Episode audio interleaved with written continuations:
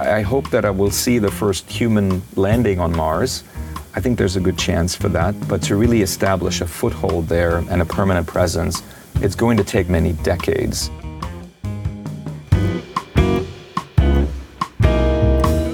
In this episode, I'm talking with Olivier de Weck, the ETH alumni, Apollo Program Professor of Astronautics and Engineering Systems at MIT, and the editor in chief of the Journal of Spacecraft and Rockets. This is the We Are ETH podcast, and I am Susan Kish.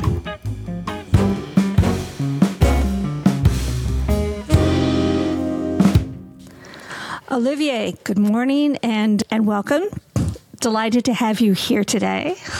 Good morning or good afternoon, Susan, I should say, right? We have six hours of time difference. Exactly. Many people describe MIT as the ETH of the United States, or in reverse, they'll say the ETH is the MIT of Europe. Now you've been at both institutions. Are we, is that on track or is that just I think it, somebody teasing? No, I think there's a lot of truth to it. First, if we start looking at when those two universities were founded, right? ETH was founded in 1851. MIT in 1861. And you know, the mid, middle of the 19th century was an exciting time when really technology, what technology could do for society at scale, really became clear. And so I think a lot of the original motivations for the founding of ETH and MIT were quite similar. I think that sounds exactly right. And they're both now global institutions with lots of companies who believe in their research and work with them, forming their clusters. I keep reading about you as a specialist and leader in systems engineering research. All three individual words, I understand, combined, I'm not quite sure what exactly systems engineering research means. Can you give us a definition and maybe an example? Sure. Systems engineering really started not as a research direction, but as a field of practice. And we can argue how old systems engineering is. If you think about, for example, the pyramids in antiquity, they had to right. be designed, they had to be built, the production of the stones and the logistics, everything had to be coordinated for those pyramids to come together. And that required decomposing the whole project into many different pieces, reintegrating them, understanding the requirements. And formally, systems engineering really started in the 1940s Generally, it's Bell, Bell Labs that, that's credited with formalizing the notion of system engineering. This is when the old PSTN, the public switch telephone network, was created, mm-hmm. and we started having the ability to f- call each other across the globe pre internet.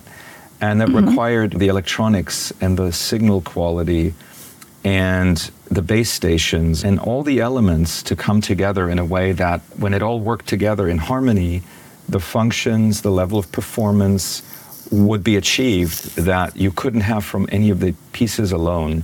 So systems engineering really grew out of that. And then in the Cold War, the Apollo program, the Moon program, but also many of the, the defense systems in the Cold War were so complex that traditional engineering, monodisciplinary thinking, wouldn't get you to the goal. So systems engineering is really the art and science of building, implementing and operating complex systems.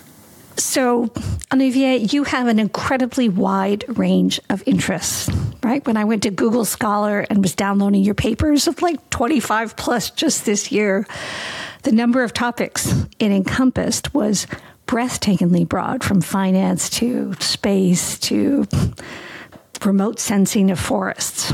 What's the common? I, have always thought that professors were very specialized, focused on a particular area. So, how do you get to work so broadly? That's a great question. And first of all, even growing up in Switzerland as a kid, I had so many interests. Languages, obviously, you know, Switzerland is a very, so I love languages. I. How many do you speak? It depends where you draw the line, but I would say maybe five that I could reasonably claim to speak reasonably well.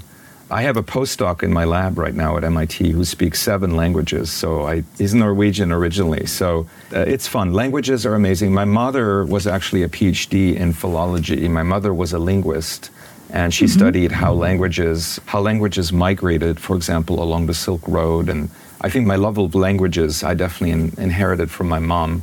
And I did my military service in Switzerland, so I've always been fascinated by airplanes, rockets, satellites. Cool. But I think of myself as a specialist too, but a specialist in connecting disciplines. So if you think of traditional, traditionally, we you're right, we think of professors and academics as being very narrow and very deep and specialized in one silo, right, of science. The real, I think the real exciting, the advances in science in the, in the next century and beyond are going to be at the interfaces of the disciplines. For example, strategy and technology, remote sensing and planetary science, and actually properly connecting the disciplines and making them talk to each other, and interface and integrate them in a way that can lead to new insights, that's actually a specialty. And that is, in a sense, system science. While the applications are very varied, the common denominator is multidisciplinary analysis, modeling, simulation, and optimization across disciplinary boundaries to yield new insights. That's really the common denominator here, Susan. Well, I think that's very cool. I have to tell you, I majored in history and science. So I am a huge believer in this concept of cross disciplinary, looking at where the points of intersection are or they aren't, right? So, one of the things you have a lot of work in, and you mentioned in the discussion around projects, are these idealities, which is the second time I've heard that expression. Can you tell us what the ilities are and why on earth we should be interested in the ilities? Absolutely. Uh, so the ilities, it's kind of an awkward word or expression, but it, it comes from the fact that many, m- many of the life cycle properties of systems that only really manifest themselves over time. You know, once a system has been built and fielded and starts operating, then you discover over time whether it possesses these life cycle properties, these ilities that we're seeking. And I'll, I'll, give you an example, and I have it right here. I have a model of this is the main reason I came to the United States. This airplane here that you're seeing is actually the? Swiss. Well, it's the F 18. It's a model of okay. the F 18 aircraft. This is flown by the Swiss Air Force. You see, it's got the Swiss emblem here. So this is uh, this is the F 18. Yeah. And I worked on this airplane as, a, as an engineer, as a liaison engineer in the 1990s when this airplane was first acquired and then assembled in Switzerland for the Swiss Air Force. And mm-hmm. I really, my, my love of systems and systems engineering started as a young soldier and then officer in the Swiss Air Force when we were tasked with maintaining, building, and operating these airplanes. And when it comes to airplanes, the first thing you care about is are they safe? Can they fly? Right. Can they take off? Can they do their mission? Can they land? But that's really only part of the story. The other properties that these airplanes have to have, they have to be reliable and okay. reliability.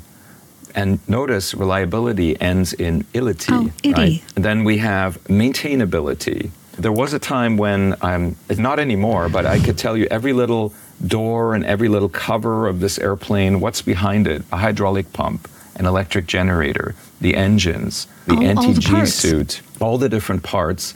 And parts are not perfect. You know, like our human bodies, they have wear and tear. They fail sometimes. They need to be at different speeds. They need to be replaced. They need to be repaired. If you want to maintain the system at a level of performance and safety that it should be at, you need to maintain it. And so the ease of maintaining a system, we call it maintainability. And notice mm-hmm. that word also ends in ility. And then I'll give you one more. I'll give you one more. This airplane, like many other systems, was designed for a lifetime of about 30 years. And okay. we are at this point getting close to the, not quite the end yet, but maybe we we're two thirds through the lifetime of that system. So mm-hmm. over those 30 years, the system needs to evolve. The hmm. software needs to be upgraded. Perhaps new equipment needs to be added to it. And that's what we call flexibility the flexibility to change and evolve the system over time. And notice flexibility also ends in ility. So the ilities is essentially a collection of these life cycle properties that capture how well does the system age, how well does the system perform over long periods of time, years, decades, sometimes even centuries. How did you get interested in planes? Did you, when you joined the Swiss Army, did you say that's what I want to do, or had you studied this at the ETH and therefore that was a logical place for you to go? I wish ETH at the time had a, a uh, aerospace engineering curriculum or department. It didn't. Mm-hmm. When I joined ETH, I did my best to create my own version of that. But it, it, wasn't, I think the students today at ETH are very lucky because there's a lot more options in that space. But the story of how I fell in love with flight, whether it's airplanes, helicopters, satellites, is a very simple story. It's I used to spend a lot of time in the mountains in the Alps, mm-hmm. and in specifically in the Valais, in Zermatt. So my family had an apartment in Zermatt, and I spent a lot of time up there as a kid. And when you're in the mountains, especially at night in the winter, the nights are crystal clear. Right. You look up to the night sky and you see the Milky Everything. Way galaxy, you see the stars, you see the planets. So I just fell in love with the night sky in the Swiss Alps. And of course, you have the helicopters. So our apartment in Zermatt was, you know, 300 meters away from the helicopter pad of Air Zermatt. And they're probably the best helicopter pilots in the world up there. But seeing all the amazing missions that these helicopters would do mountain rescue, resupplying right. of the huts. So I just fell in love with looking up to the sky and seeing what's up there. And, uh, and that was the root of it. That is a wonderful story. So let's talk about space for a second, right? I was reading some of the work that you were doing around projects like Pale Red Dot and the Artemis Accords, new metrics to measure performance of missions. What is most exciting about space right now? Because it sure seems like it's a much more interesting field than it was even 10 years ago.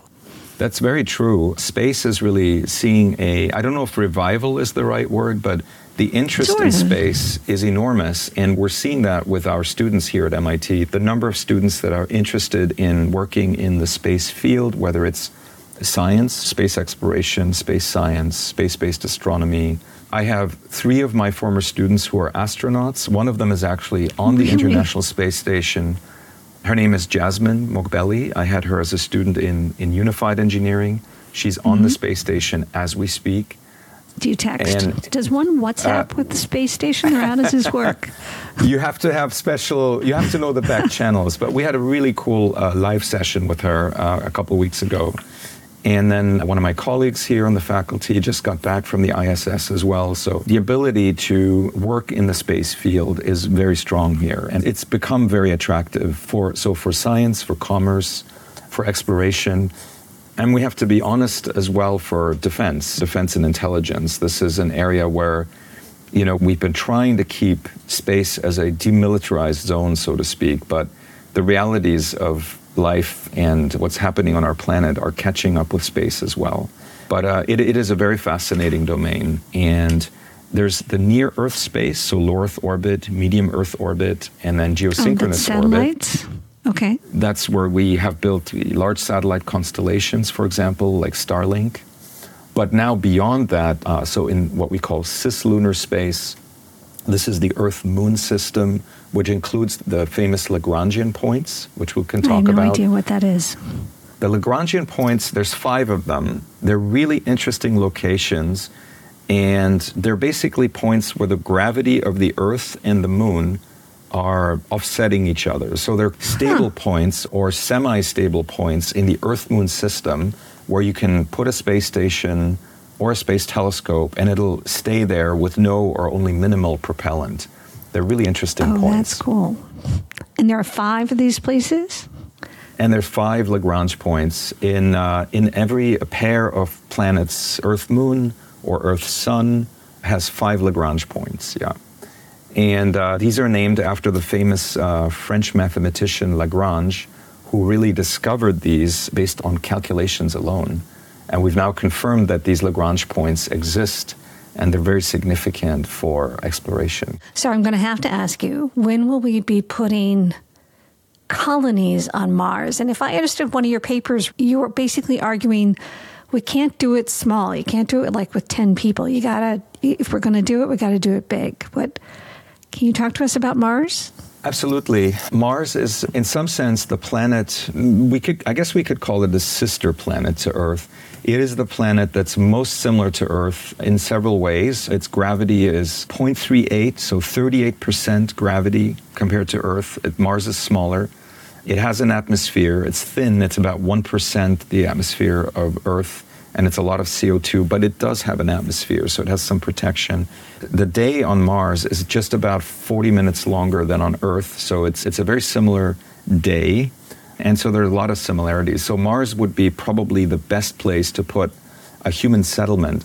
I should also say you mentioned the space colonies, and this is a really interesting thing that's happened is we don't use that word anymore, space colony. Oh. I know a lot of people are still using it, but we started not using the word space colony anymore because colonization has this kind of yeah. Mm-hmm. negative connotation on Earth. I think we're still reckoning or realizing the many negative things of colonization. So our goal is not to colonize Mars in this sort of imperial sense, but to settle it, to create a new multi multi-planetary society on Mars that will initially, of course, be fully dependent on Earth but eventually, hopefully, develop more Earth independence.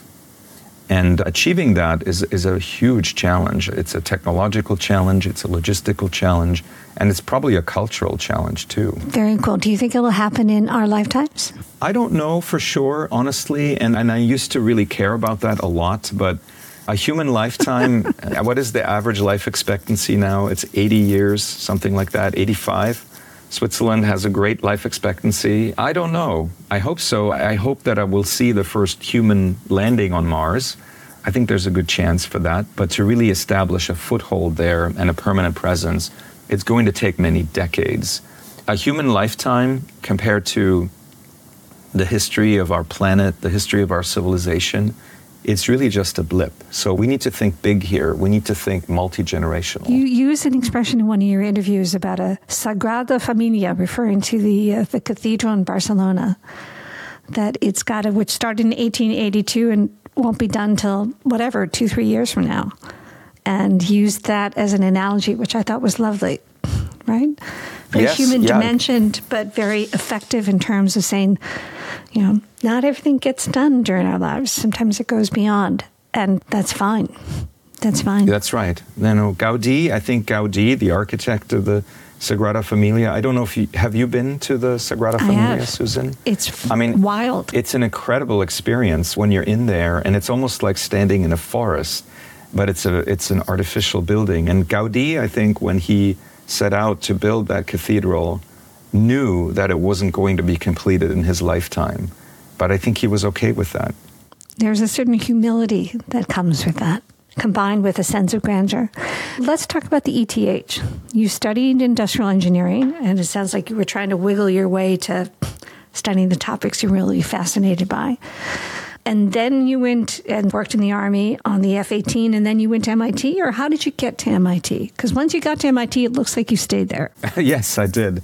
So my choice of ETH was really easy. I think I always knew when I was in high school, I got my Matura, as it's called, mm-hmm. right? And I think it's changed a bit since then, but I did Matura Type C, which was, you know, the mathematical scientific direction in Fribourg. That's my hometown, half German, mm-hmm. half French speaking. And I knew Lovely I wanted town. to study. Yeah, it's it's a very old town. You know, I knew I wanted to study engineering. There was a bit of a choice I had to make between either I was going to study mechanical, you know, aerospace engineering, or biological engineering. That was the other direction that interested me. But I chose aerospace. Cool. Yes, and in fact, bioengineering is also a very interesting field. Anyway, so I chose more the mechanical engineering route. I did my military service in in, in Payerne, which is the headquarters of the Air Force, the ground Air Force, where airplanes are flown and maintained and all of that. And I loved it. I loved my military service in Switzerland. It was really formative in many ways. I showed up at ETH in the fall of 1987. Hmm. And I was a little bit younger than most of my fellow students. I was 18 when I started ETH. I had skipped a year in high school for reasons that I can explain, but because I was actually in, it was actually in Graubünden, you know, in the Grisons for a couple of years in, in boarding school there while my parents were in Washington on sabbatical. Anyway, the fact that the school year, I don't know if it's changed now in Switzerland, but at the time, the different cantons, the school years start and end in the different cantons in Switzerland was not the same. No, I think it is still the same. It's it allows a fair amount of cantonal independence. Exactly. So I kind of exploited that uh, in a sense, and so I showed up at ETH as an 18-year. Old. Are you saying you arbitrage the Swiss school system? Absolutely. And so I showed up at ETH as an 18-year-old, and I enrolled in Department 3A, which was 3A, Maschinenbau which mm-hmm. now I think the ETH has been reorganized, but it would be MAVT, I think, the MAVT department. And I did that for two years, and I really enjoyed it. But, but then ETH created a new curriculum, which at the time was called 3E, Betriebs- und Produktionswissenschaften, which in English we would call industrial engineering. And I jumped on it right away. We were the first year. The curriculum was still very fluid, so we had a lot of freedom. And what appealed to me was it wasn't just about designing components or mechanical machines, but it was also understanding the production system, the logistics system that surrounds these machines, and this kind of systems thinking that we actually had a formal course in systems engineering. I took that, I loved it, and that became began my journey to to uh, where I am today. So recently, I think ETH launched a space program that sounds extraordinarily interdisciplinary and multidisciplinary, this whole sort of range of work around it. Would you ever go back? Well, I think it's a very exciting program. I know Thomas Zurbuchen, right, who came mm-hmm. back from NASA to head that program. I think it's a very exciting time. I don't know if I'll come back, but if that program had existed when I was a student, I was like, you would have signed up. I might have signed up and not actually come to the United States because the opportunities would have been so great in Switzerland, which at the time they, they weren't yet. So I'm really excited to hear about this new space program at ETH, and I'm, I'm happy to help out in any way. Fantastic, fantastic. Olivier, thank you so much. This has been a great conversation. I've got a few closing questions we'd love to ask. One of which I think you've already answered, which is when you were young and growing up in Zermatt, what did you want to be when you grew up? Okay, there were really two professions that I had in mind, uh, very different ones. One was to be an astronomer. And I think I explained sure, being at the sky. night sky in the Alps. And I still, to this day, I love astronomy. The one thing that held me back from astronomy, pure astronomy, was that when you're an astronomer, you're observing these very distant planets and galaxies, but you really can't change them. We can just observe and hmm. describe them and maybe discover them, but you can't really affect them directly. And so I think the reason that I chose aerospace engineering as opposed to pure astronomy is that engineering is a very active profession. We you change the, the world. Of your work. Exactly. Little did I know that there's a wonderful intersection between the two, which is actually the engineering of telescopes whether they're ground telescopes or space telescopes. And that's actually one of the one of the areas that I'm working in is engineering, designing, optimizing telescopes, space telescopes. That was what my PhD was about. So astronomy was one, and then the other one was being a chef, a professional really? chef. Oh, you know, how cool! I, I just love good food. You know, I guess you can call me a foodie. and I will tell you this: I I did not pursue that direction myself, but my wife who I met in St. Louis. My wife's American. She's also Swiss now. She's a dual citizen. Is in chef school right now as we speak, now that we're empty nesters. How She's cool training to become a professional chef. My wife is becoming a professional chef, and I'm living that dream through her. That is very cool. I bet dinner is a lovely occasion on your house. It's amazing. what is really capturing your curiosity right now? What do you think is the most compelling area of, of development. I am, Susan, you mentioned that you studied history, and mm-hmm. I really love history as well. I think the history of technology, I published a book last year on technology planning and road mapping, and it's very future oriented. But if you mm-hmm. want to really understand the future, you have to understand history of humanity. So I'm thinking what I'm fascinated by is the arc of human civilization and how it's evolved over the last let's say millennia, it's really millions of years, but let's say a few centuries or a few millennia where technology really has started to play a major role in the mm-hmm. evolution of our of our species, of our civilization. And so what I'm fascinated by is extrapolating that into the future, not just 5 years or 10 years, but decades, centuries or even millennia from now, what will human civilization be like on our planet, beyond mm-hmm. our planet, and I, we don't really know. I don't know. I mean, I've studied this question a lot, and, and it could go really well and it could go really poorly. There's some really not good outcomes for us as a civilization, but there's some positive ones as well.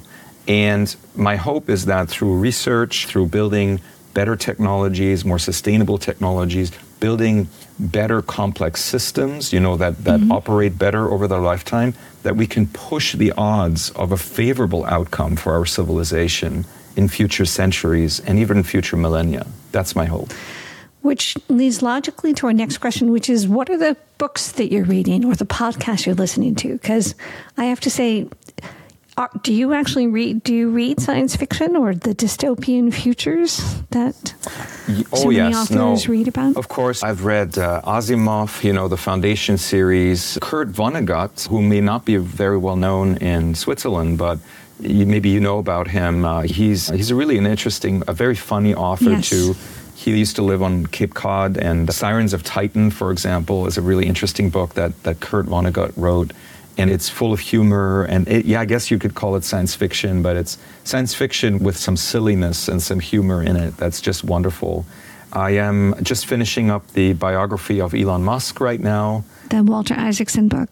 The Walter Isaacson book. I think very highly of Walter Isaacson as a biographer. You know, I've read the biographies of Jennifer Doudna, of course, Steve Jobs, John Adams, and others. I love reading biographies of people that have had uh, vision and influence in society, and hmm. and I think there's a lot to learn still. There is a lot to learn.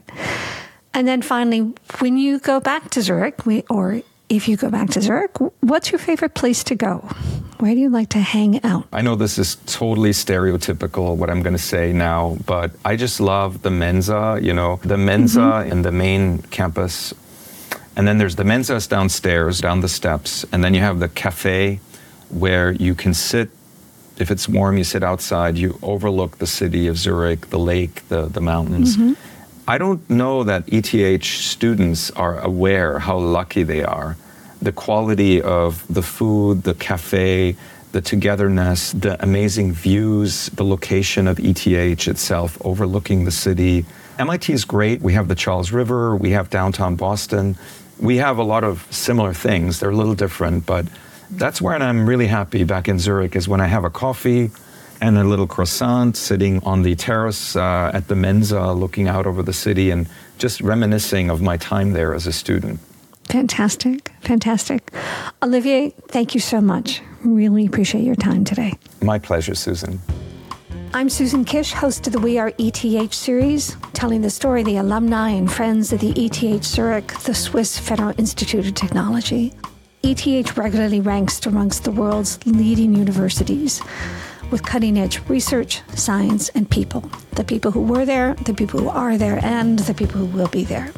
Please subscribe to this podcast wherever you listen and give us a good rating on Apple or Spotify or YouTube if you enjoyed today's conversation. I'd like to close by thanking our producers, ETH Circle and LE Media, and especially by thanking you, our listeners, for joining us.